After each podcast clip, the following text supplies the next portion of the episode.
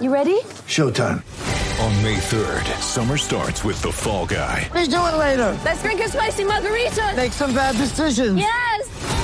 Audiences are falling in love with the most entertaining film of the year. Fall guy. Fall guy. Fall guy. That's what the poster said. See Ryan Gosling and Emily Blunt in the movie critics say exists to make you happy. Trying to make it out? Nope. Because I don't either. It's not what I'm into right now. What are you into? Talking. Yeah. The Fall Guy. Only in theaters May 3rd. Rated PG-13. Get ready for the greatest roast of all time the Roast of Tom Brady, a Netflix live event happening May 5th. Hosted by Kevin Hart, the seven time world champion gets his cleats held to the fire by famous friends and frenemies on an unforgettable night where everything is fair game. Tune in on May 5th at 5 p.m. Pacific time for the Roast of Tom Brady, live only on Netflix.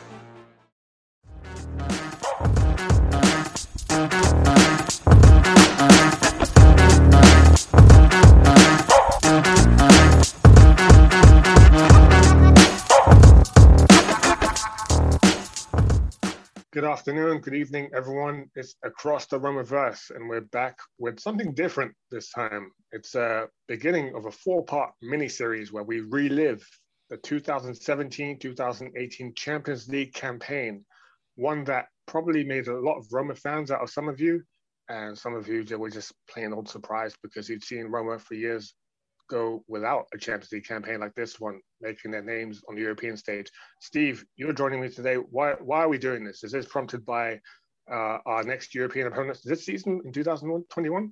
Yeah, so you know, Sean, Brent, and I were you know chatting about some episodes that would maybe have a little more of a shelf life rather than our just match reviews, match preview kind of stuff, and and, and kind of look into Roma's past a little bit, have a little fun with maybe a reliving an old match or a player that we all enjoyed or things like that, and you know, originally, obviously, the Barcelona match was always one we would we would consider, and then we drew Shakhtar, and I was like, well, this is even better because now maybe we could look at uh, the the Champions League run as a whole, and that's kind of where it sprung from. And uh, you know, we hope you guys enjoyed it, and this is our first time doing something like this, so hopefully, it turns out well.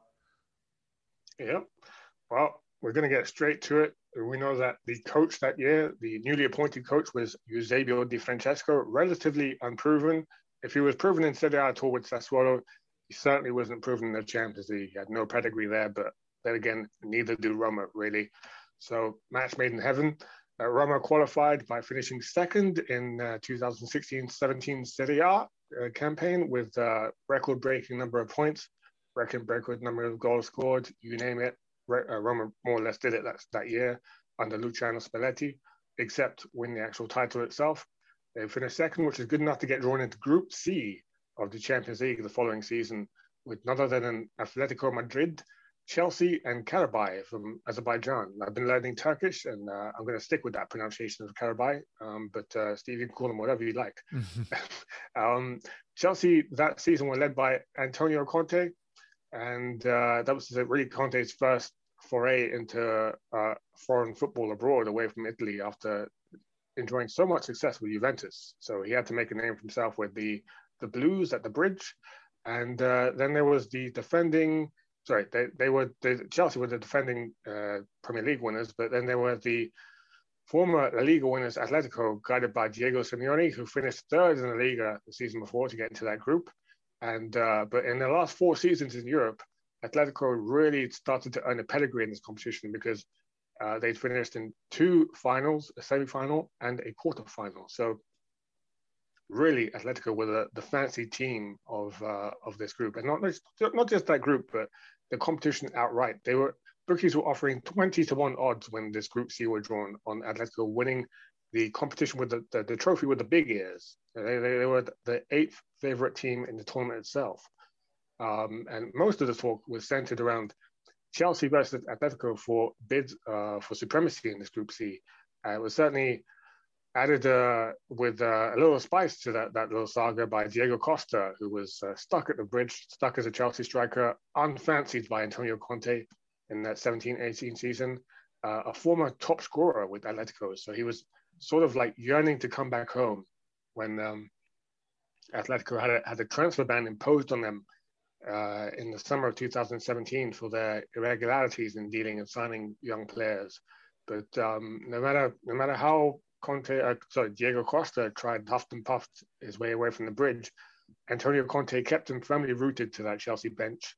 Uh, refused to really involve me in Chelsea football. I remember they had a, a spat, like a back and forth text message. Uh, you know, so really the point of this is just that Atletico and Chelsea were stealing all the headlines and all the spotlights of the Group C, and Roma really just left there in the background. Um, it was actually between that season's Group C and Group H, a group that contained Real Madrid, Dortmund, and uh, Tottenham um, for the, the moniker of Group of Death. There's always one Group of Death every season, and Roma were really looking like they were drawn into it on Group C. So, Steve, how, how did you um, how did you feel about the uh, the draw itself on the day? Do, you know, were you thinking, "Oh, this is this is a, this is our turkey cooked already"?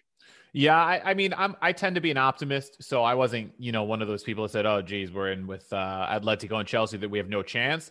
Uh, I certainly felt the odds were stacked against us. Definitely uh, something you would consider a group of death. Definitely on the level of that Real Dortmund Tottenham group. So definitely one of the two groups of death. Uh, this this competition was really stacked in those two groups. Uh, but you know, I was hopeful Roma would maybe find a way. Uh, you know, the pundits aren't really going to give Roma a chance in those kind of groups, but as a Romanista, you have to be hopeful.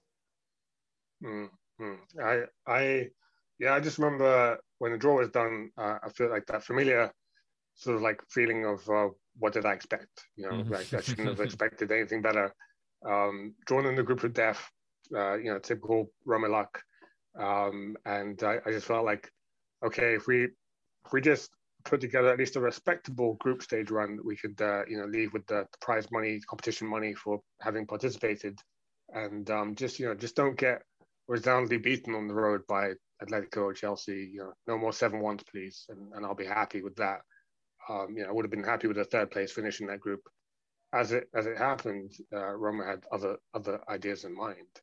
So we'll get to that as the episode unfurls. But on the domestic front, at least, Roma's uh, form was mixed uh, in that autumn autumn spell. They they won, they toiled to a win away at Atalanta at the Bergamo, uh, with uh, Alexander Kolarov free kick winning one 0 on the day, which actually reversed Roma's you know, recent fortunes against Atalanta as one of those fixtures that stood out because uh, Roma often don't win that fixture against uh, mm-hmm. the, the Bergamo club.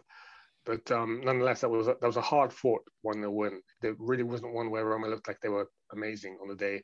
And then to make things uh, a little bit more doubtful, Roma actually lost at home against an unfancied Inter Milan side, a very different Inter side that time. Uh, they, you know, Roma went to that match as favourites and the, the, more stable of the two clubs, if you could believe. Um, but it was Inter Milan who came out winners, 3-1 winners on the day, thanks to some brilliance from Mauro Icardi. I'll, I'll never forget that game because he was really stood out. Uh, but that all meant that uh, as far as the club ELO predictions went, uh, when the group was drawn, Roma were given a 67.7% chance of finishing behind Atletico in the group and a 63.2% chance of finishing behind Chelsea. So odds very much firmly stacked against Roma, very much painting the Giallorossi as the third favourites in this group.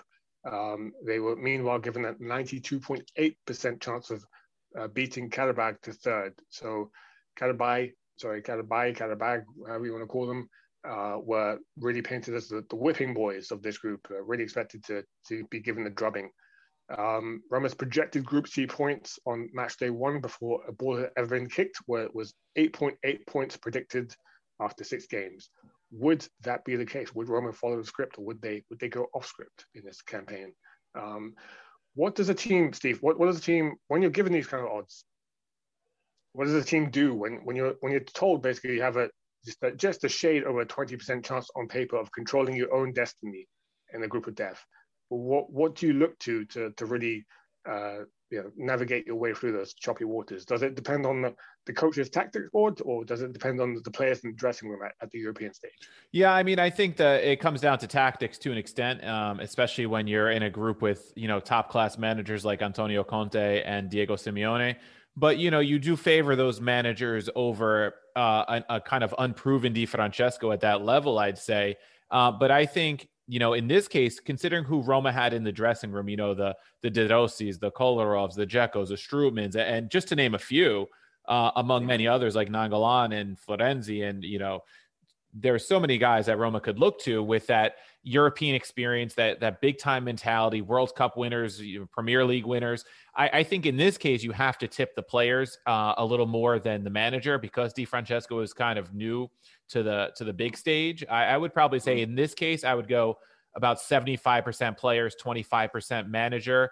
You know, in other cases it might be closer to 50-50 or you know maybe the manager is able to cover up some of his team's flaws through great tactics but I think Roma here, uh, you have to tip the, the, the Senatori aspect of it. And I also think something that could go into it when you're considered a distant third in a group. Uh, you know, you kind of might have that underdog mentality. Like we have nothing to lose. Why not just go for it? Uh, there's no pressure on you, and you know, let let's do what we can do. If we can steal a couple results, maybe we have a shot at it in the end.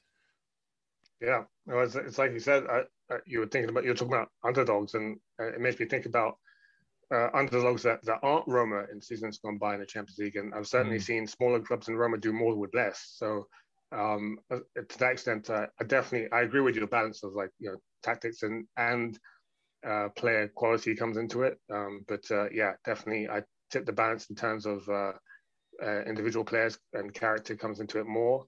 Um, but certainly can't dismiss tactics completely because um, you know like there's a small clubs that are, that are well organized and well drilled as a team uh, tend to come up and, and catch bigger clubs cold mm-hmm. if, if they're unprepared.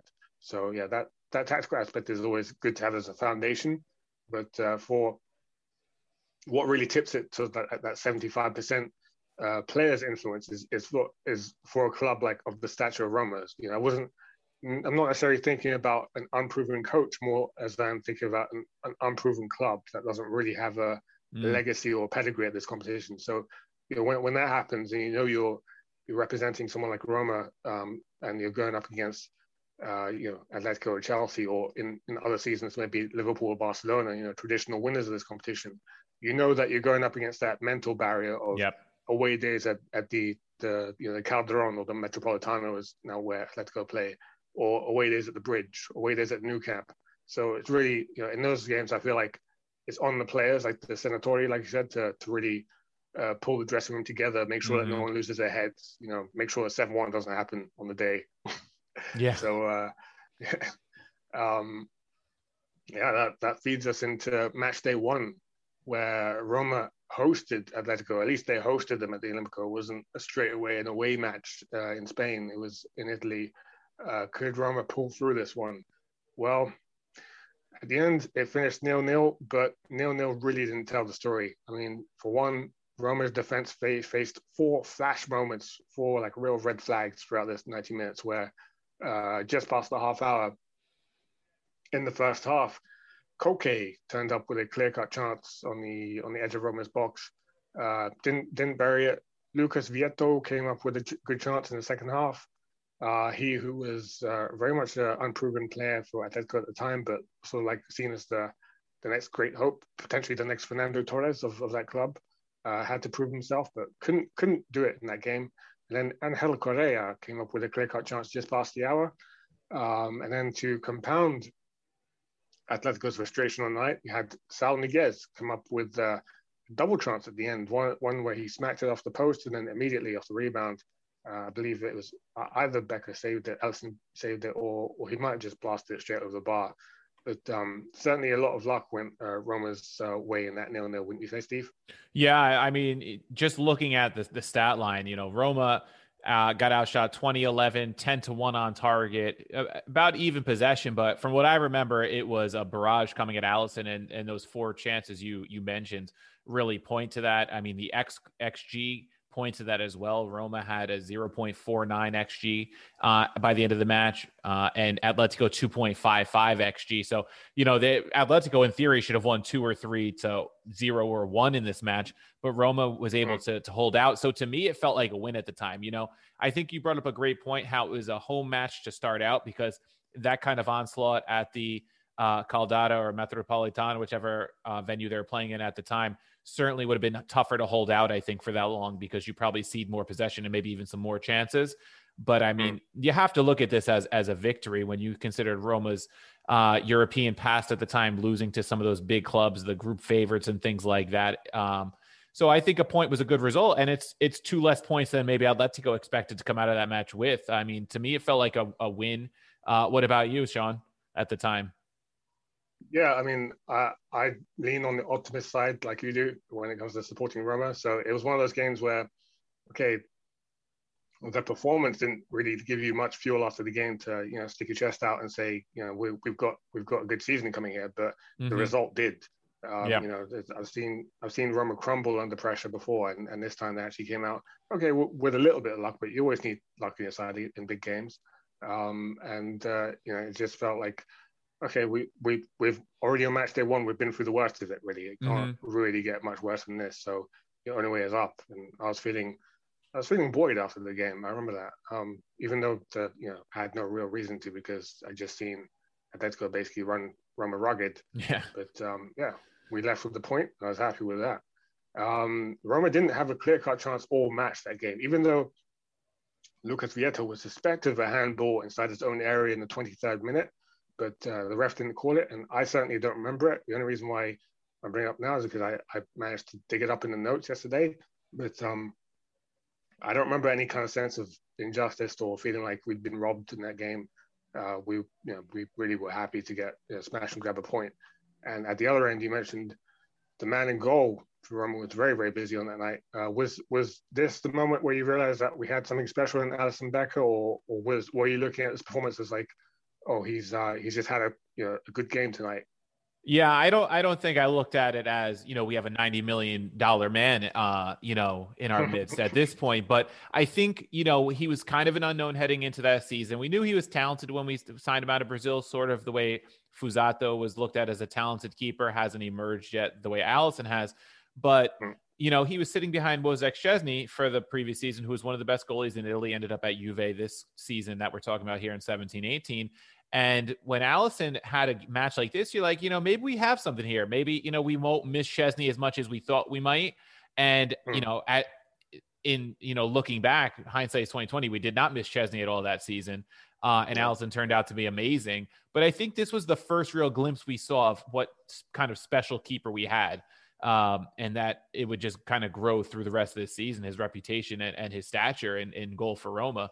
Um, so yeah, I can't say he was going to be an all star at this point, but I think we knew we had something to build on.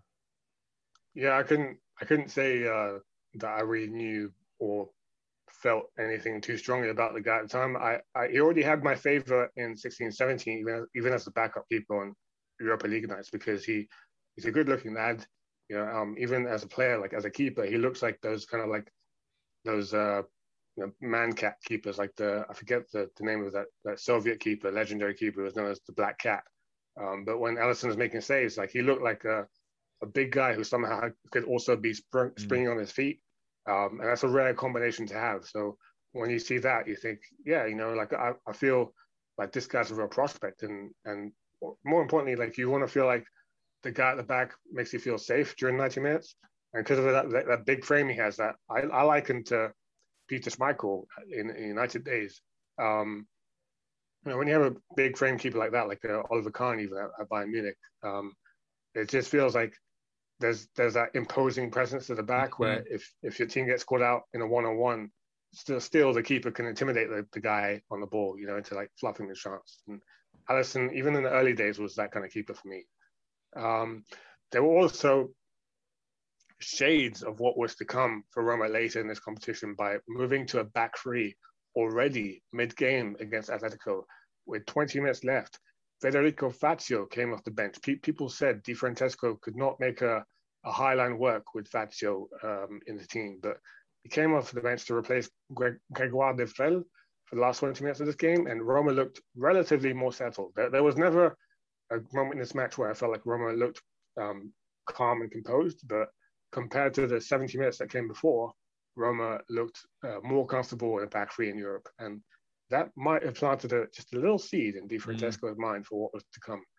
Um, but yeah, at the other end, Roma found uh, goal scoring and goal creation tough, tough coming. Dzeko took all of Roma's four shots inside the, bo- the box that day, uh, but none of them had a probability of more than 8% on Infogol looking back at it now. So really slim pickings for Dzeko who vented uh, in front of the cameras at the end, uh, uh, uh Steve. So, what, what, what do you make of um, Dzeko lamenting the new tactics on the day where he he openly, publicly lamented the, the absence of Mohamed Salah, who left uh, for Liverpool that summer, and Francesco Totti, who retired. You know, it was uh, when, I read out this next quote, um, what, does this sound like a, a Dzeko who uh, who's who's like recently grown that reputation of being a bad leader, bad apple inside the dressing room, or is this is this someone who's just telling it like it is? I'll read it as, as he says it right now. He said, "It'll be tougher to score goals this season because I don't touch as many balls as I used to. I think we miss Totti, but more than anything, we miss Salah as well. He used to play close to me, and now it's all different. You must be patient with this new system and improve as a team altogether." So when when Dzeko comes out and says that, your star striker comes out and says that in the heat of the moment after the game, uh, does does that sound like the guy is having a gripe, or is he just telling it how it is?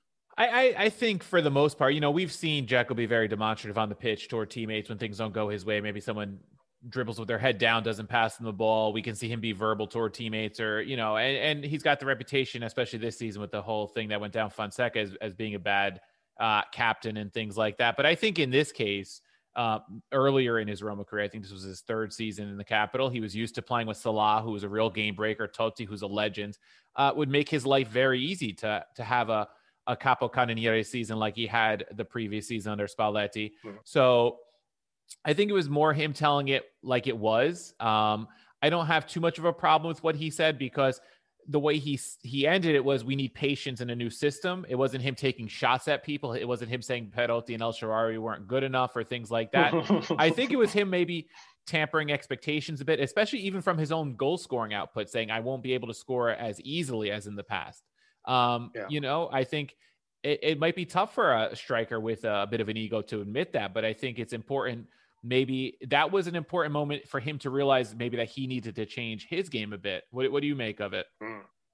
Yeah, I, I just I can only I can only really, if I'm being honest, remember how I felt at the time because I actually saw that interview live. Um, I saw Dzeko speak the words and his and just his whole the, the tone in which he said it was it had an edge to it. You know, it, it was the guy who uh, didn't seem like he was happy with uh, the way the club was going, and uh, but I, I, you know like you said, had he not added that part at the end, which I'm, I'm only remembering in retrospect now, seeing it writing, you know, having said uh, we've got to be patient and we're with this new system, we've got to improve as a team altogether. Um, had he not added that, then, then I would say it's just a guy having a gripe. But really, he had a point to it at the end, which is positive, which is that he's just, um, as you said, really buying buying time for the team against expectations. You have a, a Roma team that's um, set all kinds of uh, club records the season previous, mm-hmm. and uh, you know normally you expect a, club to go and build on that and really challenge for the title. Whereas uh, guys who are a little bit more astute, like Dzeko, who's been and seen and uh, seen firsthand what a title challenge really looks like at Manchester City and what it takes to win one. You know, he sees the moves that the clubs make makes makes in the summer, and he knows it's a it's a what transition season really. So um, yeah, I think like you said, really the point he's trying to get across was tempering expectations and defending the team. But uh, the way he said it at the time had a bit of an edge to it. But certainly wasn't helped by Di Francesco's response the next week um, in the pre-match conference after the Atletico draw, where Di Francesco was sort of unnecessarily terse, and uh, he actually came out and said in the pre-match conference, "Sometimes things are said that shouldn't be said. I didn't appreciate his words, and he has to do more for the team." And that was just a brief summary of what Di Francesco said. But uh, like you said, the, the, the writing was on the wall where Dzeko would have to play a more complete role for the 2017-18 season now. He couldn't just be the the guy hanging off the, the shoulder of Salah and tapping in the, the bill. He had to actually join in and, and really be the de facto replacement for Totti, uh, you know, in that in that um, between the lines, um, you know, not not outright wearing the number 10 jersey, but really being the unofficial number 10 on the pitch. Um, for what it's worth, Gabriele Marcotti's uh, analysis of Dzeko's interview that week was he, he called it a grown-up player saying grown-up things. And uh, claimed that Italian journalists were just looking for drama out of nowhere. But uh, would Di Francesco and Dzeko clash later on in the season? We'll find out in this four-part miniseries. Uh, but before that, we're going to move on to Karabag, Roma uh, away in Azerbaijan. And this was match day two of Group C. And it was not just Roma against the club, this was really Roma against the nation. Uh, Karabag went into this game getting destroyed 6 0 at Stamford Bridge by Chelsea. So if they had any hopes of getting out of this group before, uh, those were even more diminished in match day two.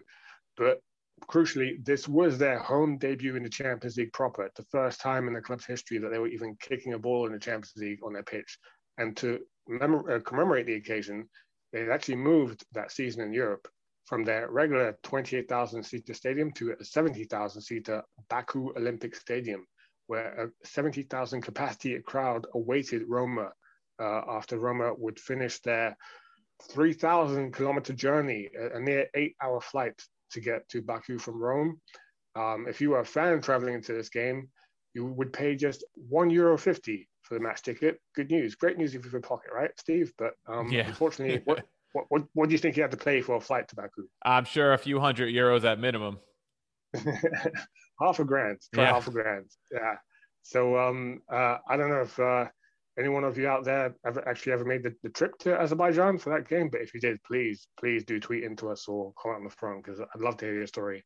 Um, to add add to the the sort of like the nerve of the occasion for Roma, even though this was meant to be an easy away game, uh, Roma hadn't won a, a, Champions League away game since the 2010 victory over Bâle in uh, Switzerland, 3-2 that day.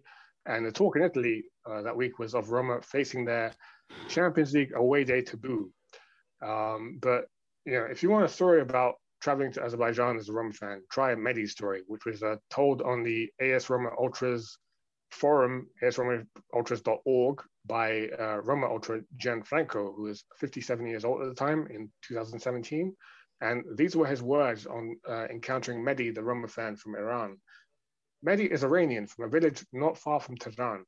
I met him at the end of the match under the rain, walking towards the metro. We saw each other and asked to take a picture together. He spoke to me of his passion for Roma in English, which was born from watching Roma on TV since he was a kid, from a 1998 friendly between Roma and Iran played at the Olimpico. From that moment on, he became a Roma fan. He followed the team despite it being as difficult as you could imagine over the internet. And finally, he had the opportunity to come see them play, driving 800 kilometers from his village in Iran to the game in Baku on roads that are certainly no Californian highways to drive on. We exchanged phone numbers and he WhatsApped me a photo of his Totti jersey a little while after. From that moment on, at every game I'll go to, I'll send a photo of our fans at the stadium to Mehdi, who deserves a seat in the Curva Sud more than anyone. So, Steve, when you hear that, what I think is um, it often just flies over flies over my head season to season. Uh, the importance of a club like as big as Roma really putting together a proper you know season calendar where they they use that opportunity to um, in the international breaks to to do these international friendlies. We saw recently one with um, a Brazilian club. I, the name escapes me, but um, you know you never know when the next friendly against uh, a club or a country from far far away can can earn you the next lifetime Roma fan. And we also were doing this episode because you know this Champions League campaign of uh, 17, 18 probably won a lot of uh, new Roma fans that you know are sort of like the new generation compared mm-hmm. to us who start following in the, in the, in the 2000s. So, um, what do you make of it? And is it is there sort of like that awareness over there in America of the importance of, uh, of clubs doing this kind of thing? Yeah, I, I, think I think there is because you know being stateside here, the International Champions Cup usually comes every summer. Obviously not this summer because of COVID uh, and everything, but uh, you know they've done that here in the states, uh, and they've also done it over in uh, Asia. I know too, playing matches. I know Roma went to Asia once, but most of the time they've been here in the United States, various locations. Um, you know, I'm I'm over here in New York. I've seen them play at Red Bull Arena in New Jersey. I've seen them play, you know, in Boston, Philadelphia and Washington, D.C. on the East Coast. They've been to the West Coast. So I think the American ownership is aware that matches like this can win in new, new fans. Um, nothing to maybe the extent of that Iranian friendly that may have drawn in some people back in the when that match was, 98. but 98. So uh, different kind of marketing back then. But I think, you know, when you're talking about fans of teams who they might have their own favorite club back home, but not a club that's going to be on a Champions League type stature, you know, you can win in those fans as like maybe Roma might become their favorite European team. So I think there always has to be an awareness if you want to grow the brand the way Pallotta did, and now I'm sure the Friedkins want to do. Um, it does mm. not hurt to bring in people as fans, even if Roma becomes their second favorite team, maybe just their favorite European team, uh, if they're from Mexico or South America or China or wherever it may be. Yeah, doesn't doesn't hurt to play good football on a bigger Yeah. stage either. yeah, win, win, winning draws in lots of fans, bandwagon or not. uh, Gianfranco's own story of traveling towards that game in uh, Azerbaijan was he said he, he left Tuesday afternoon via link flight through Moscow, uh, arrived at Baku on Wednesday at four in the morning. The taxi driver emphasized how important this match was, not just for the, you know, not so much for the, the few fans of Karabakh, apparently not a well supported club, but um, for the entire country of Azerbaijan as a whole. So, really just emphasizing the fact that even though this is a match day two and you probably expected us to just skim through this match, uh, it was really like Roma going on the away day from hell where they're, they're Mm. facing a nation here. Um, the another ultra said that plenty of fans came in tur- with Turkey and Azerbaijani flags, and you got the impression many of them probably didn't even know the names of the Karabakh players. So they're really just a it's a one day event where people uh, go out to the park and and uh, watch the ball game. Um, what, how did uh, Roma's fortunes change on match day two? What was the narrative changing around Roma? Well, they went into this game with even lesser odds in the ELO rankings, and when when they began the group, uh, their nil-nil showing against Atletico did them no favors. They they were now with a a 70% chance of finishing behind Atletico and a 65% chance of finishing behind Chelsea. But they were facing the, uh, the other unfancy team in this group, Karabakh. So, Steve, how, how did this match eventually, eventually end up playing out?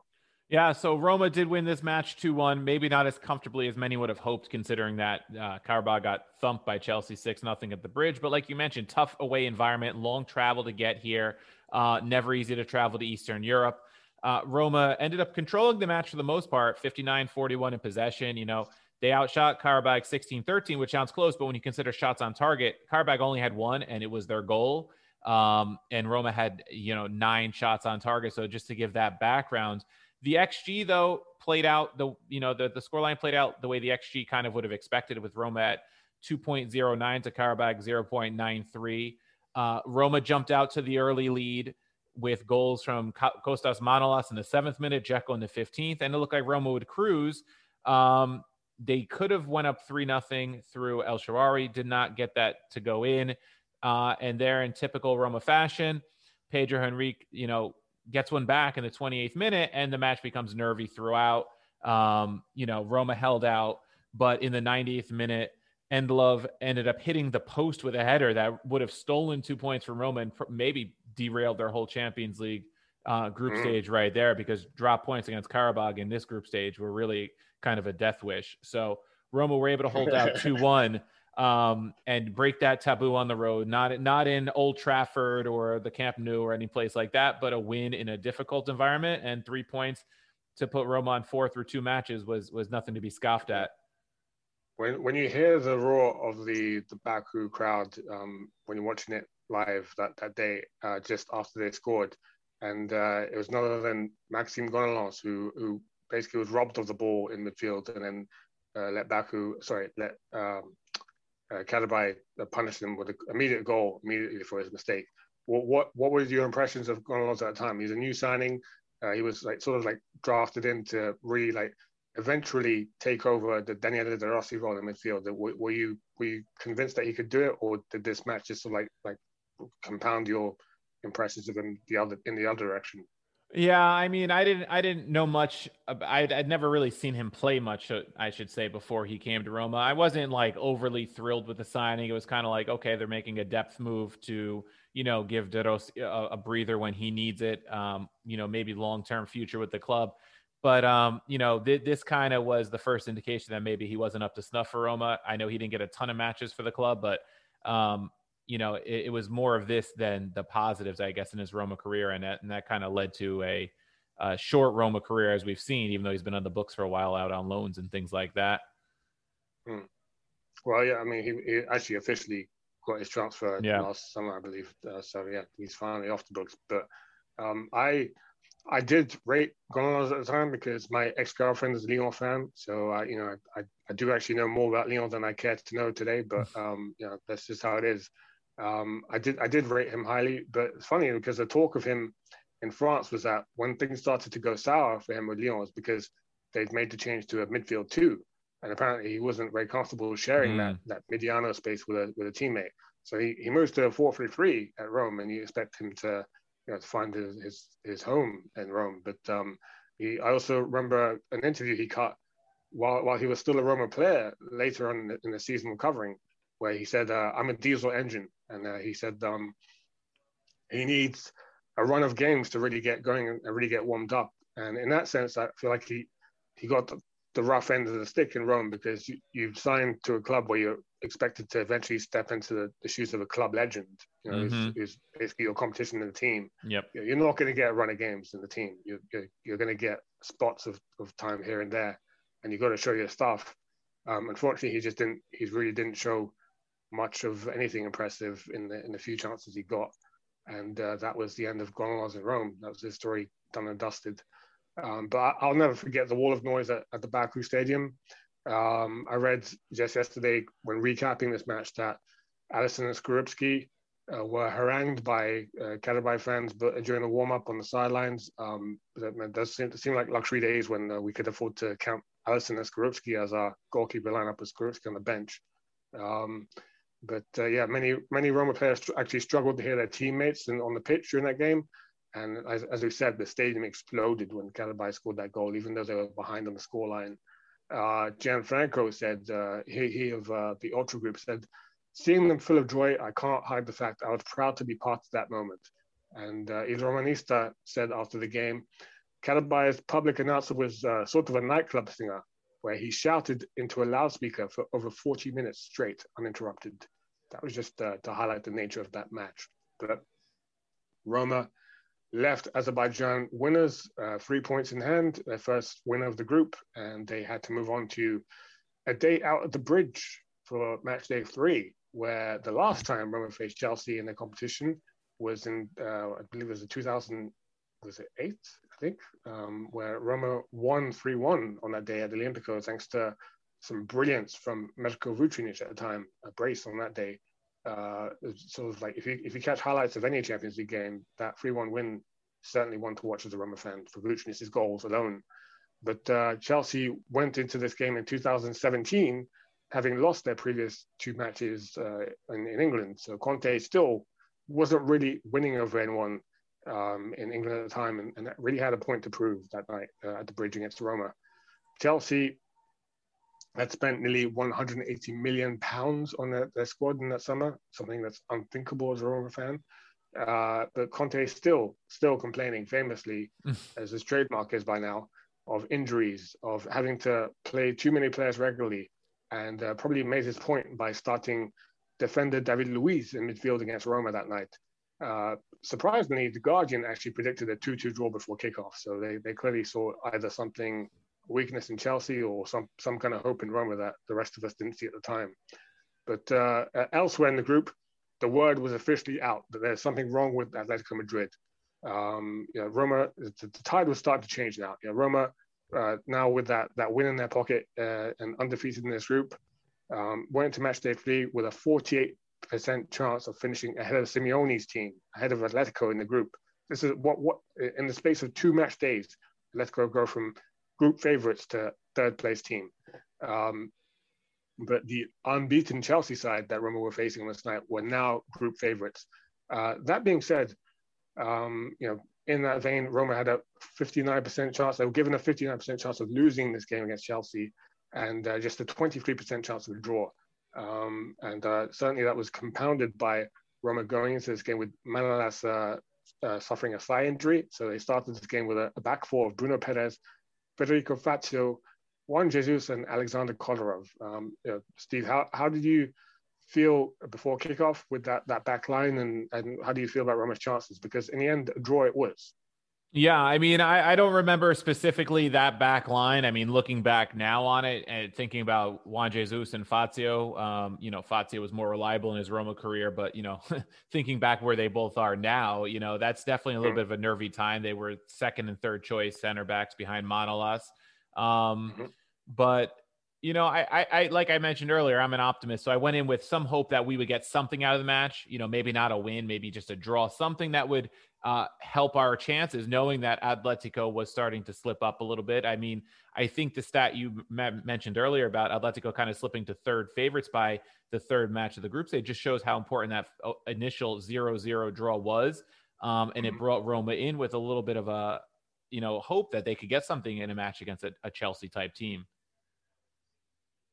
Yeah, uh, I, I agree. I mean, that's yeah, it did turn out to be very, very uh, emboldening that Roma went into this uh, undefeated so far, and uh, certainly what we got was not just a draw, but actually a classic that uh, really turned a lot of heads around Europe in terms in Roma's direction, and uh, may have, uh, came out with Roma looking very favourable. I mean, uh, in I was looking at the Guardian live commentary of how this game unfolded, and in the opening 50 minutes, everyone was sort of like commenting and, and shell shocked by Roma's complete dominance of uh, of the bridge in the opening 15.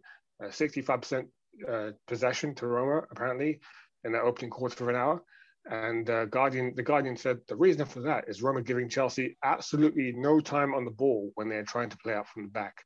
And Roma shifting the ball around the Stamford Bridge turf with such authority. Most of that passing around 35 yards from the Chelsea goal, mind. I mean, that I've, Steve, when have you ever heard of a of a Roma team being spoken about in those terms in, in Champions League? And and take us yeah. through a recap of this.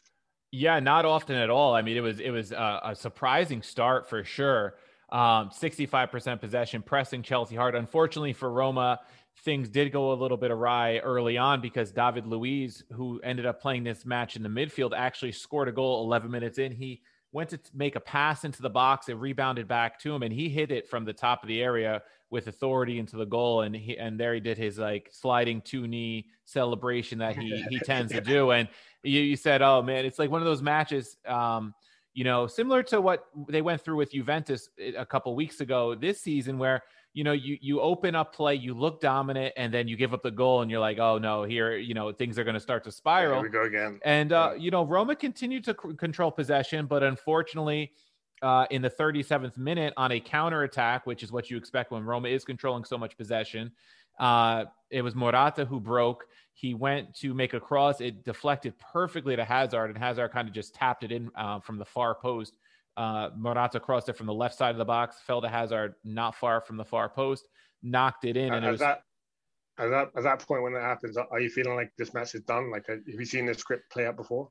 Maybe not done, but certainly the odds were stacked against Roma at that point, in, in my opinion. You know, but uh, uh, lo and behold, just three minutes later, Alexander Kolarov, who at this point was the Alexander Kolarov who used to excite us, you know, who had something left in the tank to give for sure, uh, and was one of the best left backs in Italy at the time. Uh, he made a, a, a great play where he beat a Chelsea defender, took a shot that took a bit of a deflection and went into the goal in the 40th minute from the left side of the box. He cut in beautifully, and and Rome was given a bit of hope, a bit of a lifeline right before the half. Um, and you know they continued to play that possession football where they controlled 61% of the, the possession throughout the match. Uh, match Chelsea shot for shot, being outshot 17 15, but uh, out shooting Chelsea on target 17 4. And then as we worked our way through the second half, it was Edin Dzeko who might have had those comments that seemed a bit derogatory in the first match about how it'd be tougher for him to score, yada, yada, yada. Well, guess what? Uh, in the 64th minute, Edin Dzeko scored one of the most beautiful goals of his Roma career, one of the most beautiful goals you'll see on a European night when he received a long ball over the top from the defense and volleyed it into the goal. And, you know, listen to the call here of that goal because it was certainly a moment to remember. Dzeko, wow!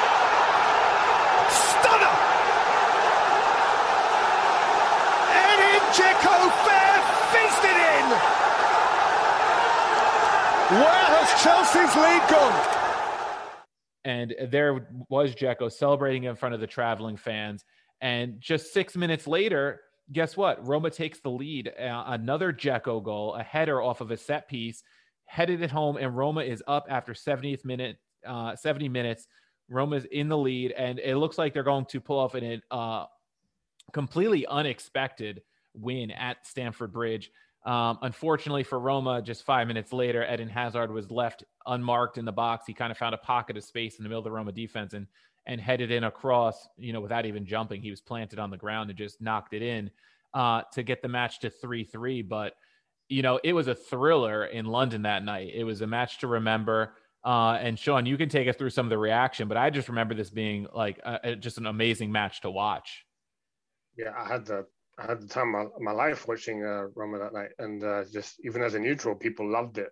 Uh, you know, we'll, we'll, get into reaction in a minute, but I, I, remember as a Roma fan, Um, in that in that phase where Roma had finally like pulled back to two two, um, and the manner of which they pulled back was spectacular as well.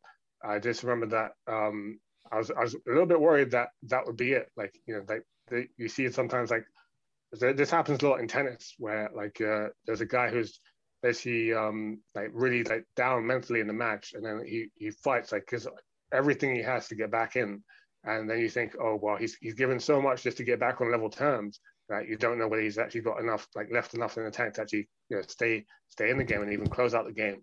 Um, uh, or even like get ahead like he rightfully deserves, and that, that's how I felt at two two. I felt like, well, this could be Roma we could watch the rest of the, of the game, Roma getting self-satisfied here and, and really settling for a 2-2 draw.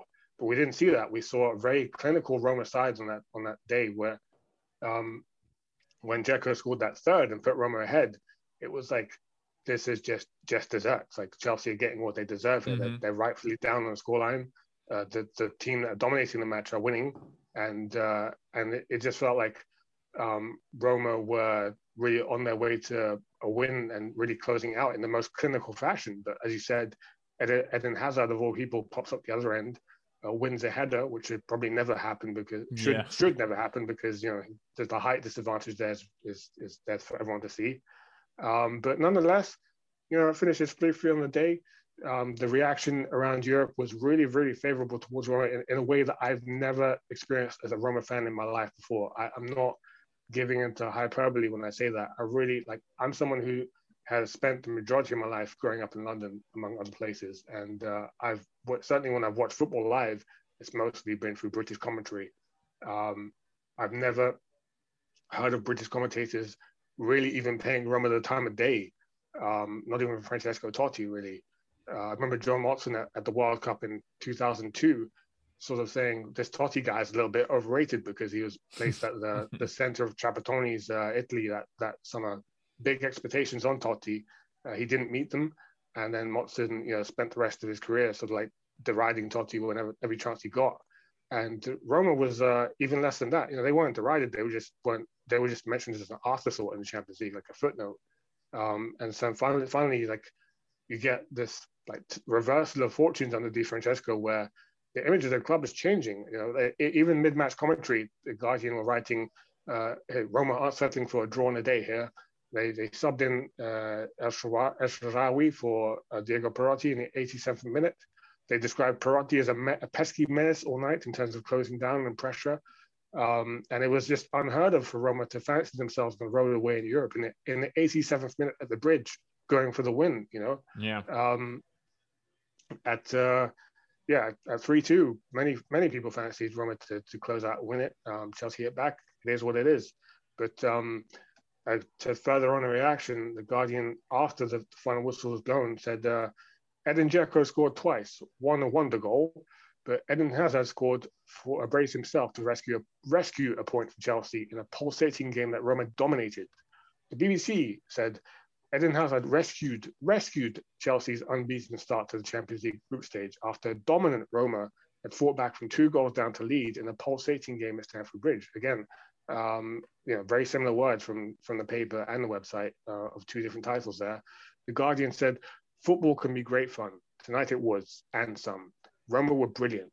Chelsea did well to score three while not seeing much of the ball. What a treat! And do watch that Dzeko goal. It's one of the best you will see this season these two play again in the fortnight. I can't wait. And for me, that was um, something that I, I, really had never heard of before. Like uh, just people looking, like, actively looking forward to watching Roma play, like counting down the days till mm. they can see the next Giallorossi game in the Champions League. Um, I'd never experienced that before as a Roma fan, and haven't experienced it since after the season was done, unfortunately. But uh, hopefully, who knows? Maybe in the future. Uh, but as as for the the counterpoint to this 3-3 performance, you know, uh, we mentioned it, you know, Roma dominated this game, uh, dominated possession, but still only came out with a draw. Um, you know, we must be sport to say only, but uh, you know, put yourself in the, the, the shoes of a Chelsea fan for a minute, Steve. After that night, who who do you, you know, what, what what's your impression of the game if you're if you're supporting the Blues? Did, do, do you feel like uh, Chelsea uh, just let Roma have the ball and, and Roma played into Chelsea's hands, uh, or is uh, is this is this one of the typical games where it shows that possession football is actually overrated in in, in football in general because uh, you know the, winners is, is what counts. Yeah, I mean, from a Chelsea perspective, you have to be disappointed with the result. I mean, uh, not only did Roma come and dominate possession, which which sometimes with Antonio Conte is by design because we've seen him with Inter gladly cede possession at times. We've seen it with Chelsea. We've seen it with Juve. That's kind of his style at times. So the possession uh, doesn't always, you know, make the make the match. Um, but to blow a two nothing lead at home to uh, to a Roma side that had given you those two goals early has to be disappointing. Um, Minnows. Yeah, to not. we can jokingly call them minnows, but definitely underdogs for sure. Yeah. Um, and when you have a team on the ropes, two nothing, you know, uh, for Conte, who's usually coaches defensively sound teams, to give up that Kolarov goal right before halftime had to be killer because that gave Roma the little hope that they had that they could find a result. Because if that match goes to two nothing at halftime, uh, I find it hard to believe that Roma might have found a result because then then you're even yeah. a little more downtrodden.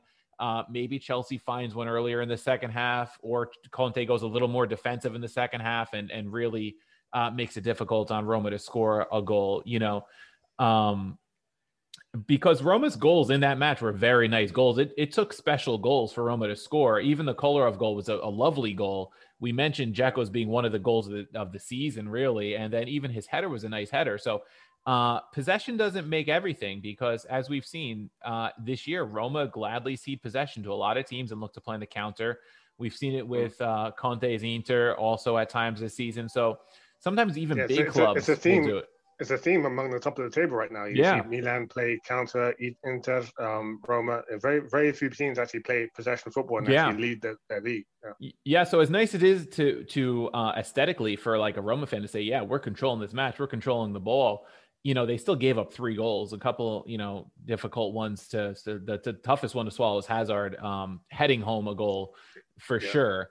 But um, I, I, think from a Chelsea standpoint, back, to your original question, it had to be very painful and a huge point for Roma, not only because it was a point, but also from a mental standpoint, I think really set the stage for the next match and what we saw in the next match, which we'll get into in, in just a couple minutes. Mm-hmm. Well, uh, at the other end of the pitch, what, what about what do you make of uh, the trio of Perotti, Gus, and, and Edin Dzeko on that night? I mean, I mean, we'll get more into Perotti later because this is like uh, one of those games that really showed how he's so nearly a great attacker, but missing that end product where like he, mm-hmm. he ran out the pitch in the first half and just blazed one over the ball uh, over the bar uh, that could have put Chelsea ahead in the night. Um, but Gerson has really the like the more the bigger story of that night because um, it's not it's not the first time in his Roma career where he's, he's been started on the right wing against a, a giant of uh, European football. It happened again uh, under Spalletti as well. So, what were your feelings going into that game about the, uh, the, the Brazilian? Was he looking like a future Ballon d'Or winner, as, as was written in his contract at the time? Yeah, I, I don't remember my exact thoughts, but you know, I, I completely forgot he even started this match because I just remember this match for for those Dzeko goals and the crazy comeback and and just being an exciting match. But you know, thinking back now, I'm sure I was so surprised to see Gerson starting over El Shaarawy.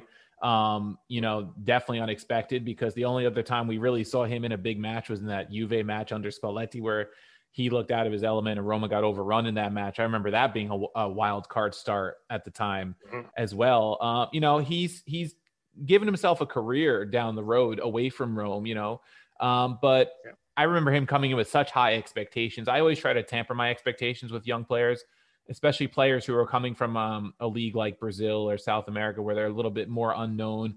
Um, the competition's a little different, or things like that. Or if you haven't played on a bigger club, you know, even if you're coming from a smaller Serie A club, sometimes you have to tamper the expectations because yeah. you know it's a big jump in, in quality and things like that. Um, you know, I, I don't hold anything against Gerson. You know, he turned out to be a decent player, like I said elsewhere, but I just think the expectations were too high on him. Yeah, it's a fair call. It's a fair call. I, I, I just I couldn't figure out where his best position was. It, it dawned on me very late in his Roma career that it might have been defensive midfield, which was funny enough where Luciano Spalletti spent most of uh, his time playing Gerson in, in the Europa League the season before. So, uh, you know, I, I don't often give credit to Spalletti, but I feel like he actually gave Gerson the, the best regular chances to, to actually make a mark in Rome and uh, it didn't didn't actually happen. But if, if you're if you happen to be a, a Gerson fan, um, you'd be pleased to know that he just won the Brazilian league with Flamengo this season, uh, literally only a couple of weeks ago.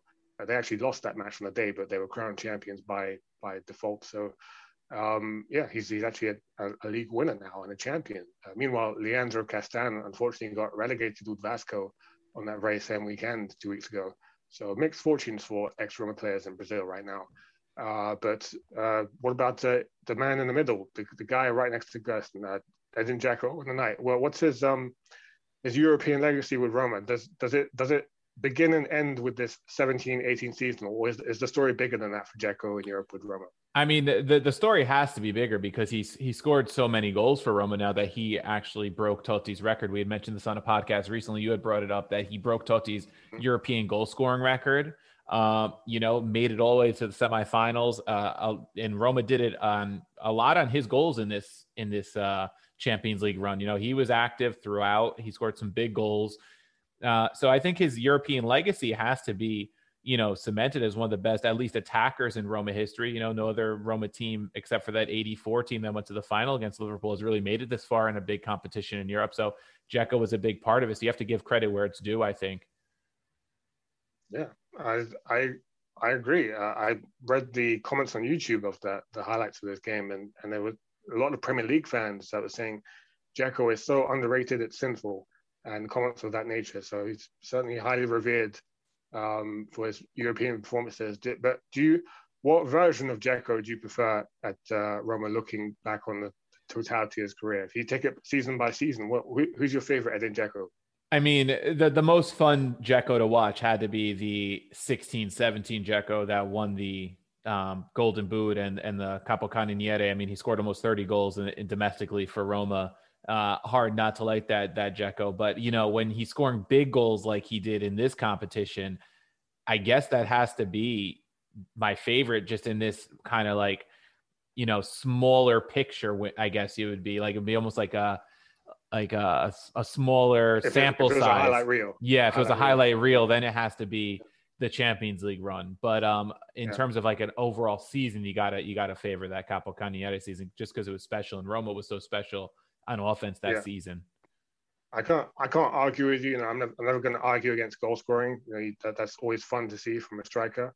Um, but I'm gonna I'm gonna take the highlight reel version of Dzeko um, this time because I really from the heart um, that 17 18 Dzeko season was my favorite of his career, where he's asked to be a more complete player, and as we saw, he didn't necessarily like what he was being asked to do at first, but uh, he actually sort of underrated himself because he or underestimated himself rather because he, he grew into the task beautifully. Mm-hmm.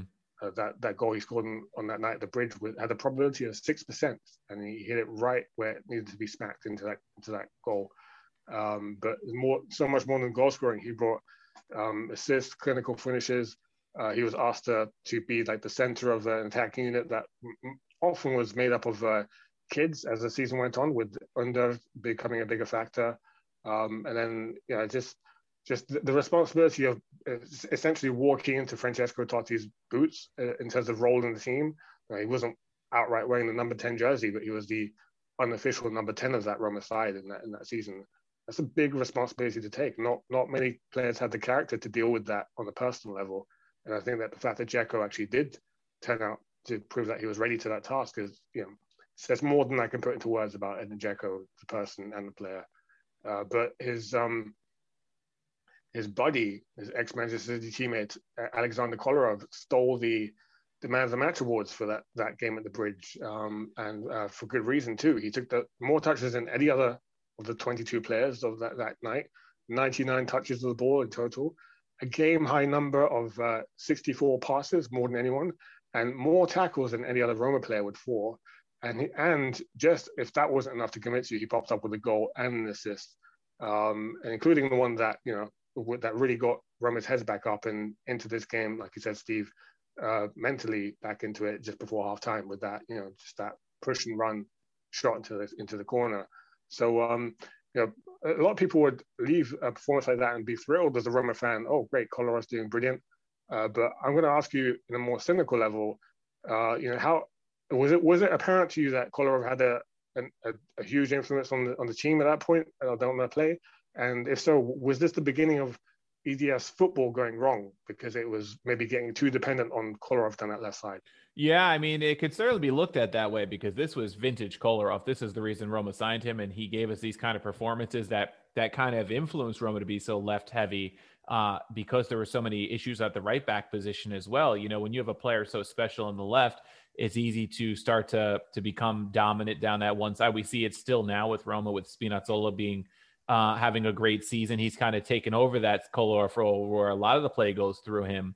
Um, but in terms of his influence on the dressing room and the team, I think it was, you know, I think it's huge in matches like this. I, I look at the way that roster is made up, and you saw Kolarov, you saw Dzeko, two ex City players who won the Premier League, have been to Stamford Bridge numerous times, have won at Stamford Bridge numerous times with Manchester City.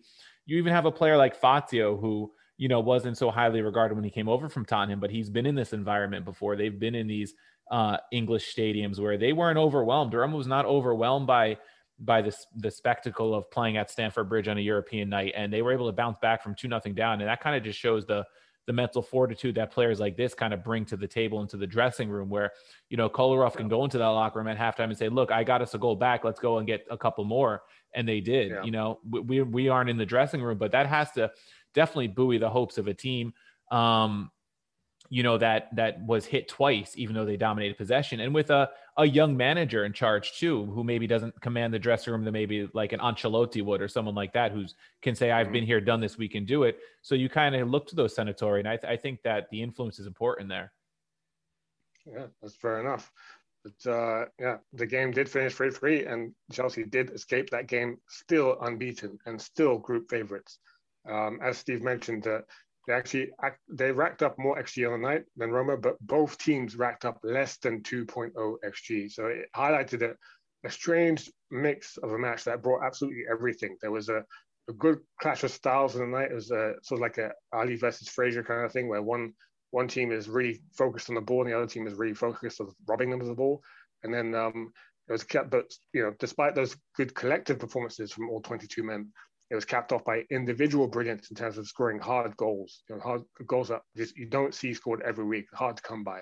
So uh, a very, very unmissable game. And if, if you happen to be fortunate enough to, uh, you know, uh, run, walk, run into a TiVo recording of this game, uh, this is one game that you, you'd want to watch the full 90 minutes of. Um, but before we uh, TiVo anything out of our day, we're going to take a commercial break and uh, we'll be right back. All right, we're back, and we're going to talk about the reverse fixture now, where Roma were welcoming Chelsea to the Olimpico. And my God, how things have turned in the space of three match days. Roma now in the ELO rankings with a 68.7% chance of finishing ahead of Atletico in this group. Certainly, that 3 3 draw and the manner of it at the uh, Stamford, at the bridge, uh, it turned a lot of heads in Europe. And um, Roma were now favorites to go into this match against Chelsea on the night itself, a 42% chance of winning against Conte's Chelsea, with Chelsea only given a 30% chance of escaping the Olimpico with all three points. The least favored outcome, though, uh, which is surprising given the, the, the 3 3 draw that happened just before, was a draw itself at the Olimpico, which is just a 28% chance of that happening. Um, obviously, that that wouldn't uh, wouldn't be the outcome in the end. Uh, Roma winning 3 0. Uh, but nonetheless, at kickoff, Chelsea would uh, would be strutting their stuff in the way in the Olimpico because they, they knew that they, if they sealed uh, sealed the win on the night, they could seal qualification in the group. So you know, win and they could be done and dusted with this. But Steve, that's not how it turned out, was it? No, not at all, Sean. And this was if you know the three three draw at the bridge was uh you know just a and you know just a, a, an awesome match to watch from a neutral perspective, even from a Roma perspective, to get a result like that and score three goals. Um, this match was exhilarating as a Roma fan because Roma came out and just one minute in, El Shaarawy scored a goal. It was uh, you know, Kolarov kind of played a ball in from the left, hit Dzeko or the defender who were running towards the goal, felt El Shaarawy, and it was a beautiful outside foot hit. And this is what it sounded like on the call. I centrali De Rosti era leggermente troppo spostato in avanti. Palla verticale a cercare Geco. Colpito dal pallone, ma attenzione perché è un assist da 1-0 ed è 1-0 subito il Sharawi! Subito il Sharawi! Il faraone! Secondo gol consecutivo, anzi, secondo gol pazzesco consecutivo. And then, you know, just a couple minutes later, Hazard almost leveled it. He, Hazard was in, uh, had a had, had a chance, and it was almost right away back to all square, and then things could have gotten in, interesting. But you know, Roma survived because Chelsea had their chances in this match. Each team had six shots on target, but then again, it was El Shaarawy who popped up in the 36th minute. It was a ball played in, I believe, by Radja Nainggolan over the top. Uh, Antonio Rudiger, who was a Chelsea player at the time, kind of watched the ball take an awkward hop past him. El Shaarawy got in and kind of just did a little flick past the goalkeeper, and just like that, it was Roma up two nothing. And then things continued to go, you know, Roma's way, where Chelsea had their chances. There was a corner kick with a header that went wide. And as the match wore on, you know, Roma were growing in confidence, up two nothing. And then there it was in the 63rd minute. Diego Perotti, who we mentioned for missing a chance or two in the first, uh, you know, match between these two teams two weeks earlier, sealed the deal for Roma with a lovely strike from the outside the box of probably about 20, 25 meters out. Uh, and this was the ecstatic call from the Roma commentary. Bravo Kolarov ad arrivare adesso Perotti può puntare ancora l'uno contro uno. Perotti, Perotti fino in fondo Perotti! 3 a 0 Roma! Che giocata! 3 a 0 Roma!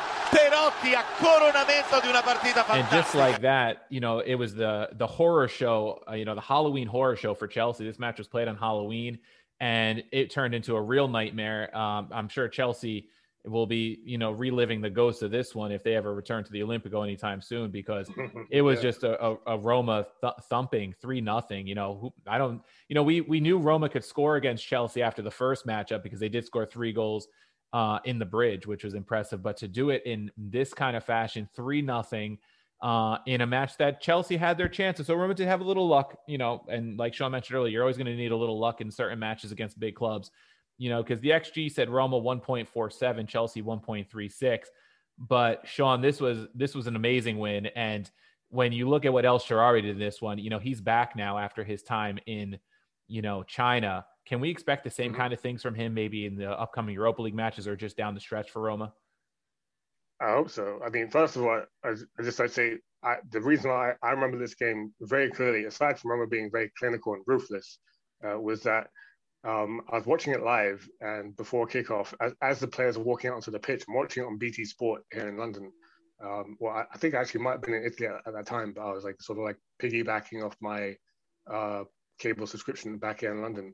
And um, uh, the commentary, as they're walking out onto the pitch, the, the commentary actually says, This is the most anticipated game in Europe this week.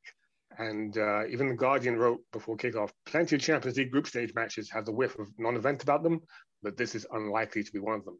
And again, it just takes me back to the, the theme as, as a, a London born and raised Roma fan. I'm just not used to hearing yeah. Roma spoken about in that way at all. It's really eye opening. And that's one of the reasons why I really like, I'm, I'm thankful for that Di Francesco season because it's, it's something that I'll, ta- I'll carry with me for many years. But yeah, turning back to El Shaarawy, who uh, rightfully so was one of the stars of the night. Um, you know, as, as far as what he brings to the team now, I certainly hope that, uh, and I believe uh, that he will, you know, bring those uh, the spectacular goals that we see from him. Like not not many players have the panache to score that outside of the boot foot uh, uh opener in at nil nil in a big match. Um, we have one of them in El Shaarawy, so um, you know I'd expect more of that because uh, as far as like his alternatives in the team now, a lot, a lot have changed since the 17 18 season. Before before he had Diego Perotti really as the, only a senior player that could live with him. And, you know, as we said, Perotti didn't really have a, a finish on him. So El Shaarawy was uh, a different enough player that you could definitely see him being a regular starter in the team back then. Um, but now you have Mkhitaryan, you have a, a more mature Lorenzo Pellegrini, uh, you have Pedro, if you want to count him in there. You have Carles Perez, who's a, a, you know is, is has shown that he can do his thing when he's when he's on form. Uh, so really, the one thing that makes SES stand out, like his his uh, unique uh, selling point at this point, is just the fact that he can score those uh, really like charismatic finishes out of nowhere in big games, and that's that's what I hope he brings to the team this year. Mm-hmm. What what about um, him playing on the right side in that game and, and during that season? We're seeing that he's he's being asked to play on that right side now under Paulo Fonseca. Do you think that um, that will at all be an issue, or, or do you think Al is just uh, you know good to play where, wherever he wants? I mean, I think his preference is always going to be to play on the left because he does love to curl that that ball in with his right foot. Um, likes to cut in also on the dribble and and make plays like that. But I think he will play wherever you know he's asked to play. He doesn't seem like someone who's going to make make a a mess of things if the coach plays him maybe in his less preferred place. I think he's happy to be back, and I think you know, especially after being away in China, besides making those millions of dollars, I think it puts things in perspective for him that I think he's happy to be back in a place like Rome and competing for a Champions League place and, and in back in European matches. And he's also looking for a place in the Italy squad. So uh, for the Euros this summer. So you'd have to think he wants to show he's as adaptable as possible for Mancini because you know Italy often plays with a three man front line, and and he if he could play both wings, all the better for his chances. That's a good point. That's an excellent point, actually. Yeah. Um, elsewhere on the pitch, what, what did you make of? Uh, you, know, you mentioned Rudiger um, not having the best of nights at the Olimpico that that that night. Um, were were you were you ever really on board at Team Rudiger at the Olimpico? Because I, I know I for sure was. You know, I was I was very bitter about the fact that he was made to leave that summer of 2017 when Costas Manolas had had a, a move agreed at least with the club between Zenit and Roma, and then Manolas backed out and said I'm, I'm not leaving. So we ended up with Roma being forced to sell Rudiger to Chelsea. And uh, I certainly I felt like a ball playing defender like Rudiger was exactly what uh, Eusebio Di Francesco was missing for that 17 18 side, where um, we talk about a Roma that's being more and more dependent on Kolarov to either dribble his way through the opposition or, or come up with those uh, passes straight to Dzeko, uh, those through balls between the lines. If we if we had someone in the middle besides Fazio who could do it well enough, but if we had someone on, on the right side of the pitch also that could do it, um, you know, like threading those balls between from defense straight to, to attack, playing that vertical football like we have now with Gianluca Mancini, um, I felt like that EDF season, as good or as as average, depending on how you want to see it, it was. I feel like it could have been even better. So um, you know, I was I was certainly very dejected when Rudiger left Olimpico, but how, how did you feel about it? And did you, when you saw this performance on the night itself, did you did you feel like Roma had really done actually a good business by getting 28 mil from Rudiger after a night like this? Yeah, you know, I, I, I like both Manolas and Rudiger. Uh, I don't blame Manolas for not wanting to go to Zenit St. Petersburg at the time. You know, even though they were a Champions League type club, it's you know, if you're looking from a league perspective, Russia is a step down from Italy. So I could see why he would have, uh, you know, not wanted that move. In terms of Rudiger, you know, I thought he had good potential for Roma. Unfortunately, I had to sell him because of financial reasons. But I, you know, you would think that center back was a position Roma was able to fill fairly easily in those seasons. We've seen them bring in plenty of good center backs in the past decade or so.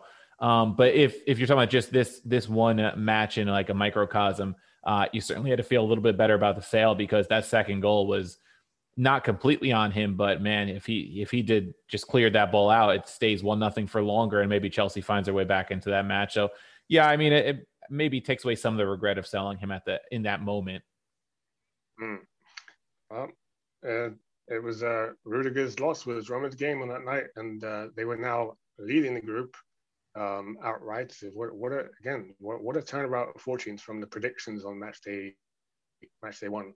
Uh, but then the next test was arguably their, their greatest test on paper, going away to the Wanda Metropolitano away in Spain that was Atletico's newly minted stadium at the time, gifted to them with Chinese money, Chinese funding.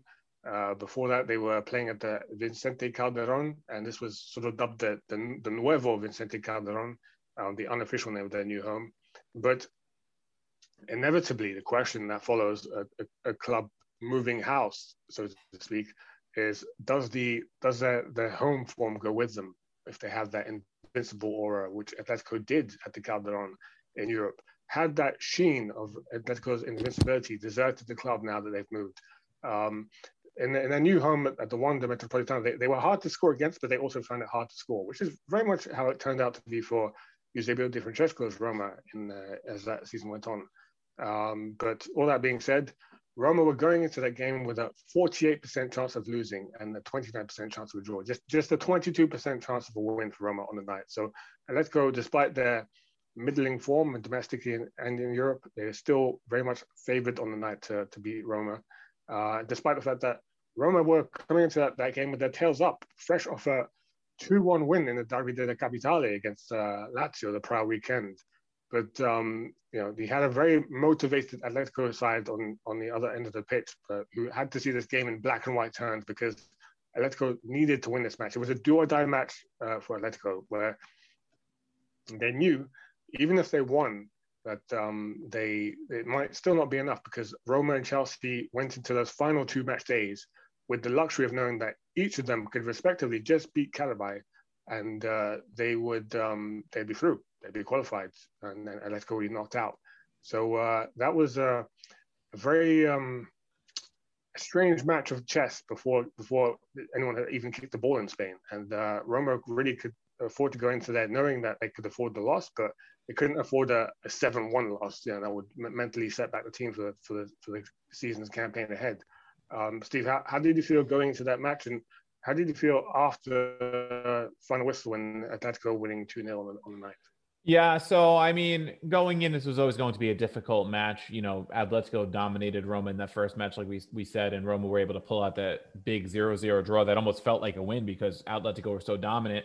Um, you know, so my expectations were, you know, tampered. I, you know, I the win at the bridge, not the win, but rather the draw at the bridge was huge. I didn't know if I expected the same thing here because you know for Roma to go through a, a group undefeated would have been would have been kind of kind of bananas in, in a way, so to speak. Um, but you know I give Roma credit because they matched um, Atletico in many ways in this match. Possession wise, it was 51-49 Roma. Um, you know, they hung with them. They didn't give up a goal until the 69th minute. And it took something really special for Atletico to score because for all their chances with their 16 shots and five on target, uh, Atletico finally broke the deadlock on a great play, um, both from Correa, who made a sliding cross to keep the ball in from crossing the goal line and, and not mm. conceding a goal kick. And then Griezmann scored a, a lovely scissor kick volley um, to put it in. And like, it's one of those things you have to tip your hat because, you know, for Roma to hold yeah. out for almost 70 minutes uh, tooth and nail fighting them, you know, despite only having one of their own shots on target. You know, it almost looked like maybe Roma could pull another zero-zero draw out of the hat, out of nothing. Um, but it wasn't to be. They gave that lovely goal to Griezmann, who uh, was active throughout the match. And if you watch the highlights, he pops up two or three other times with with shots that went went wide or you know, but just was in good positions. Uh, and then Bruno Peres got that straight red in the 83rd, and then just a couple minutes later, it was Gameiro who uh, rounded Alisson and, and slotted home the the game really clincher to nothing. But even this match, even though it was a loss, you still had something that you could hang your hat on and say, you know, Roma can hold out against these big big clubs. They went to a tough environment. They didn't get beat up three, four, five, nothing, or seven one like we've seen these other matches. It was a respectable defeat, I guess you could call it, because of the way they were able to to hold out and really they were in a good position in the group, so you could afford a loss and not have to dwell on it too much, especially with Qarabag as the the last match at home. You expected Roma to win that match. Mm-hmm. Yeah, well, yeah, that's a typically positive positive outlook on it. I I, I certainly share it. I, I, was happy happy enough with uh, the way that Roma left that match. But I know one guy who always leaves you with cause positivity and optimism is uh, Lorenzo Pellegrini, who who got a, a, European away start in that game uh, on the night itself, uh, which is very different from starting Pellegrini today. Back then, he was what 21 years old. He was about so, 21 when he came back. Yeah. Yeah. So um, really, like to, for all intents and purposes, his debut season with Roma. I know, I know he made his debut with Roma a few years before that, but this is really his first full season with Roma, and he's getting started. You know, like like Gerson at, at starting at the bridge, Pellegrini is starting at the Wanda Metropolitano. Um, well, what did you what did you make of uh, your impressions of Pellegrini that game in terms of mixing up with the Atletico midfield? And, and did you did you feel like you saw um, the potential of Pellegrini immediately, or, or was it a bit more of a slow burning affair? Yeah, I mean, I remember being excited about Pellegrini when he came back. You know, he had two very strong seasons at Sassuolo. Uh, Roman born and bred, came through the Primavera ranks, highly regarded, and it's always exciting to have good young players, especially good young Italian players. And on top of that, Romans, you know, with Roman's reputation for for breeding those Roman players. Um, uh, not surprised when he got, when he was a bit outmatched in this in this match. You know, not only was it a start against Atletico, it was a start on the road against Atletico as a young 21 year old kid. Um, you know, he's not the player he was now three years later, where he's added a, a, little bit of a more physical presence to his game, a little more defensive responsibility to his game. So not surprised at all. Um, didn't dampen my spirits on him too much, but um, you know, not, nothing to get excited about here. But I, I think the potential was always there with him, and we're finally starting to see it now as he develops into his mid twenties. Yeah, yeah who knows where these players would be if they they hadn't had Di Francesco, the crazy young coach, to blood mm-hmm. them in in, uh, in, in matches they had no right playing. Uh, but as as Steve said, we you know, went into that match with the comfort of knowing that our last match of the group phase was at home at the Olimpico against Karabakh. Um, Roma going into this final match day six had a, given an 85% chance of winning against Karabakh on the night, 11% chance of a draw, and just a 4% chance that Karabakh would uh, win against all odds at the Olimpico. Uh, Roma's projected points going into the last match day were 10.7, so effectively 11 points predicted um, uh, to finish on in the group, and that's exactly how it ended up in, in real life. They finished 11 points uh, level with Chelsea in the group, but uh, won the group on results against after beating Karabakh on the night 1 0.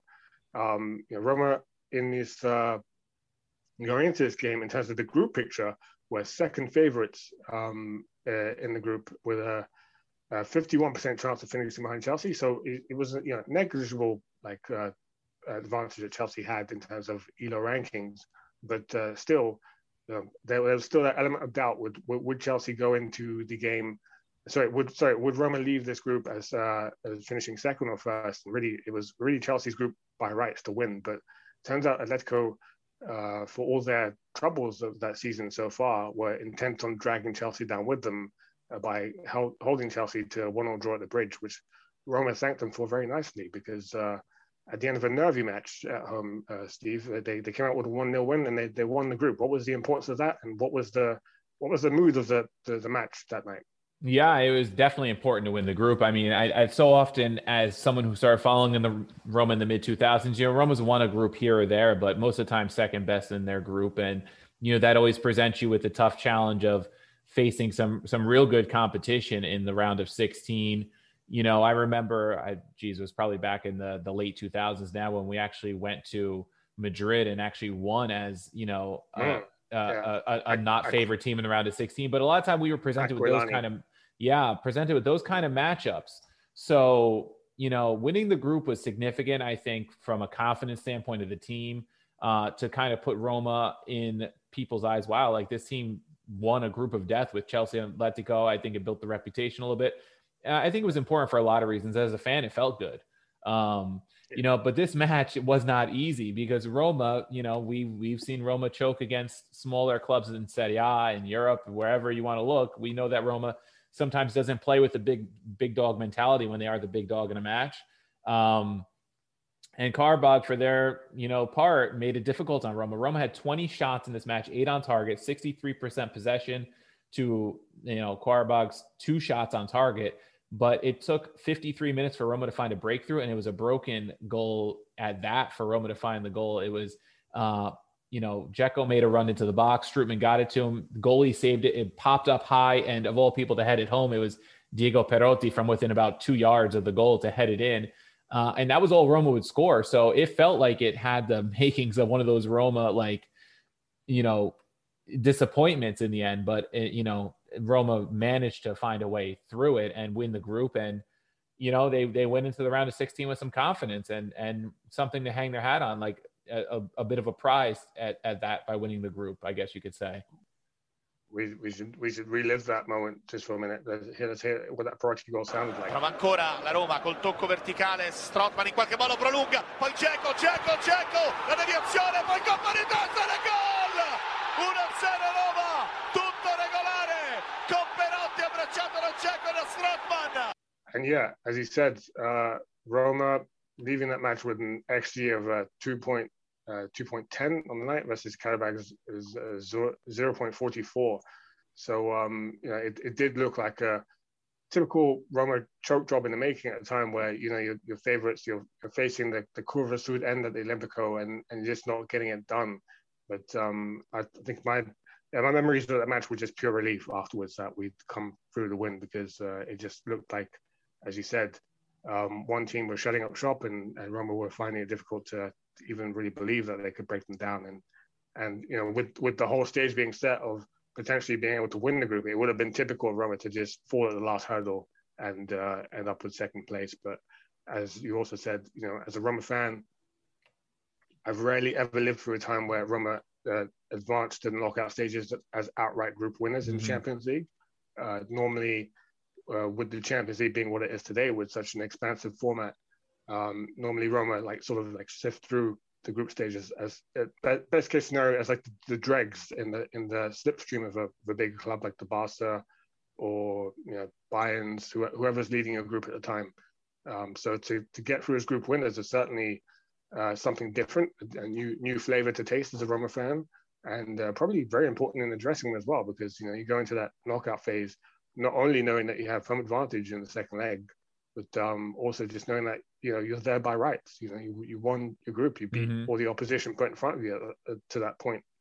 Um, but not just wasn't just the time for club the club or the team realizing their worth on the pitch under Di Francesco that season.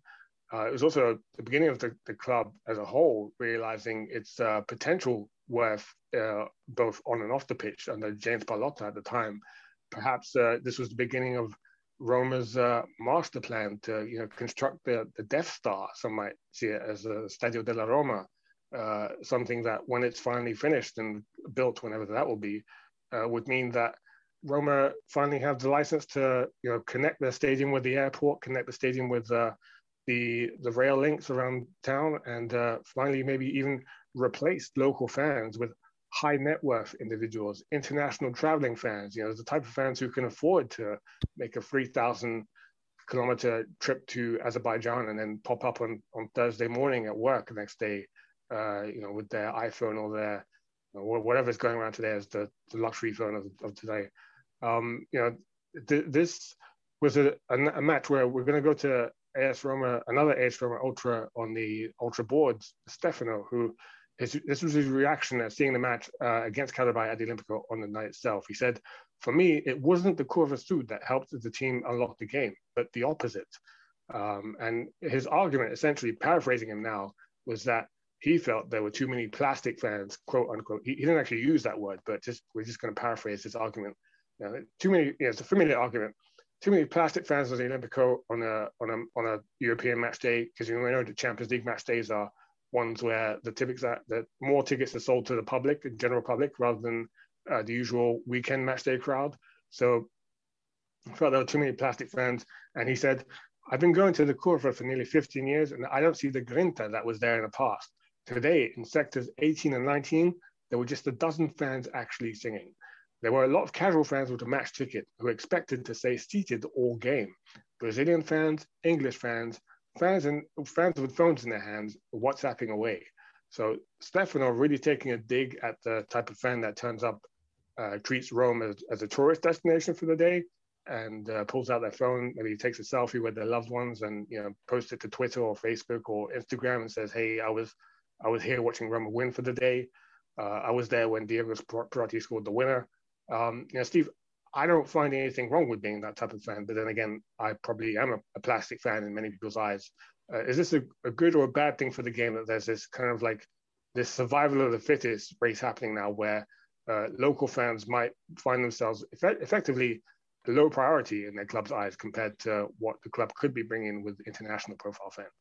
Yeah, so uh, you know, I think it's something we're seeing around the the sports world. I mean, I could speak as a New York Yankee fan. The difference between the old Yankee Stadium and the new Yankee Stadium, which has been around for about twelve seasons now, you see a much more corporate feel to it, more people on their phones. But I also think that you know you see that in other venues too, just because you know with the the internet built into the phone and these things, when a match isn't so exciting, people turn to their phones. I think I think it's you know a combination of things. I think for those old school diehard fans, it is certainly disheartening because there's nothing like the atmosphere at some of these European stadiums that you see on TV and some of these big matches. Uh, and if you do fill a stadium with too many of these quote unquote plastic fans, it does take away from the atmosphere. Uh, it takes away from the authenticity, I guess, in some ways. But from a club perspective, you have to find that sort of middle ground where you know you have those old school fans making the place a bit raucous when someone comes into town but also you know you get these other fans that you're attracting in because your brand is growing and if you know there's someone from you know the middle east in, in rome that day and they see an attractive european football match and they want to take it in or someone from the states or from china or from wherever in the world they may have come from as a tourist and they want to take in a match and they're going to bring you know a considerable amount of uh, revenue into the team too and maybe become mm-hmm. fans i think uh, the club has to weigh that balance too. So it is a tough balancing act, I think, for the club. Um, you know, you want the Curva Sud singing, eh, you know, full, you know, in in in in all its glory on these European do, nights. do you actually? Because we've seen 2016-17, the Curva Sud was empty. Roma broke Mm. league records that that, that season. Uh, Yeah. This season, playing in, in closed stadiums, Roma look far more confident than they usually do. Is is is the Curva Sud actually a blessing or a curse? well, I was thinking more from like a a, a worldwide perspective, seeing Roma on Yeah. TV. I think it looks good uh, on TV. um, but yes, we know the the downside sometimes of the Curva Sud uh, and the pressure it puts on players. Yeah. Um, and just one I- quick I- side note I had because I went back and looked at Roma's uh, Champions League history in the group stage. The only time they had won the group prior to this group was actually in the 2008 2009 season when they did beat Chelsea in that match that you mentioned. They won that Ah. group with 12 points to Chelsea's 11. Uh, but other than that, it was uh, second place and when they advanced every other time. Who who else was in that group that year? Is it is Ball and someone else? I think. It was uh, Cluj and Bordeaux. oh, Cluj. Okay. And then we then we lost to Arsenal in penalties in the round of 16. Yeah, that was gutting. Uh, That was that was really gutting. Oh man, I remember that loss with Baptista. Um, yeah, I guess I I, I kind of like chuck in that that Curva Sud question there because I, I'm thinking about the light in which um, the Italian football fan is painted right now. Like, I mean, you mentioned that uh, there's this similar like friction going on in, in America, which is refreshing to hear because um, in Italy it's sort of seen like being loyal to the to the to the ultra fan is like being loyal to a, a day that's now come and gone. Where nowadays, like um, you know, the like the average Italian fan is probably um, not necessarily has the same opportunities to earn or opportunities for growth in their life as uh, like the average young American fan in, in America. So uh, as a consequence, doesn't necessarily have the same amount of uh, disposable income to bring to match Mhm. day for the club, and also you know you have that that mafiosi element in Italy where um, there's uh, like a history of uh, people making the news and, and making positions of power and, and uh, with getting ahead in life, not necessarily based on merit or competence, but just based on violence and uh, you know the cheapest form of, of getting to power. Um, and then you, you find that is that spoken about um, among the you know the, the Roman prefect and, and authorities around the city as like that's that's a frustration that the everyday uh, law-abiding Roman fan carries into the stadium on weekends where they feel op- oppressed or repressed in every other area of their life. So Mhm. they then decide to act like a mafioso on match day weekends where they they you know it's like the hurt hurt people hurt people kind of thing where like they'll find a, a fan of an opposition team and you know they start you know just have a fight for the weekend and get your get all your aggression your your pent up frustration out that way and sometimes it ends there and, and that's fine but sometimes it goes further than that and yeah, that's that's an element of the game that uh, clubs like Roma or any club doesn't want to be associated with. So um, yeah, that's that's really where I was coming from with that. But that's a that's a very wide topic to tackle. Um, I I'd rather ask you like, do you, do you have any experience of what it's like to be in Italy on on a European night like this? I, I know that you haven't been to a Champions League game, but I remember you, you've, you've been to a very similar one in terms of an international fixture, right? Yeah, I've never been to a Champions League match, Europa League match. The only, the closest thing I've been to is uh, Italy England friendly back, uh, got to be about five six years ago now, um, up in uh, Juventus Stadium. I got to go with a couple of my cousins who live up in Torino. Um, Hmm. Definitely a cool atmosphere, but it wasn't like a sold out packed house or anything like that. Being a friendly, so um, you know, I can't really compare it. The you know, it's not apples to apples, you know, so to speak. Yeah. So um, just just you know Serie A matches and, and that. But um, you know, watching it on Sure. TV, you certainly have to enjoy the atmosphere at some of those European matches. Yeah, fair enough. I, I myself don't have any experience of uh, being at the Olimpico on a European night or even being at the Olimpico at all, funny enough. I've been to the San Siro. Um, I've been other other stadiums, but still not in Rome. Uh, I do have, I've been to the bridge uh, for Champions League nights and I definitely enjoyed it. Uh, again, like you could definitely call me a plastic fan because I, I remember at the bridge on European nights there, they literally put plastic flags in the seats for fans to, to wave around during the game. It's just it's just a way to make the club look better when you get the casual fan to to really join in and have some fun.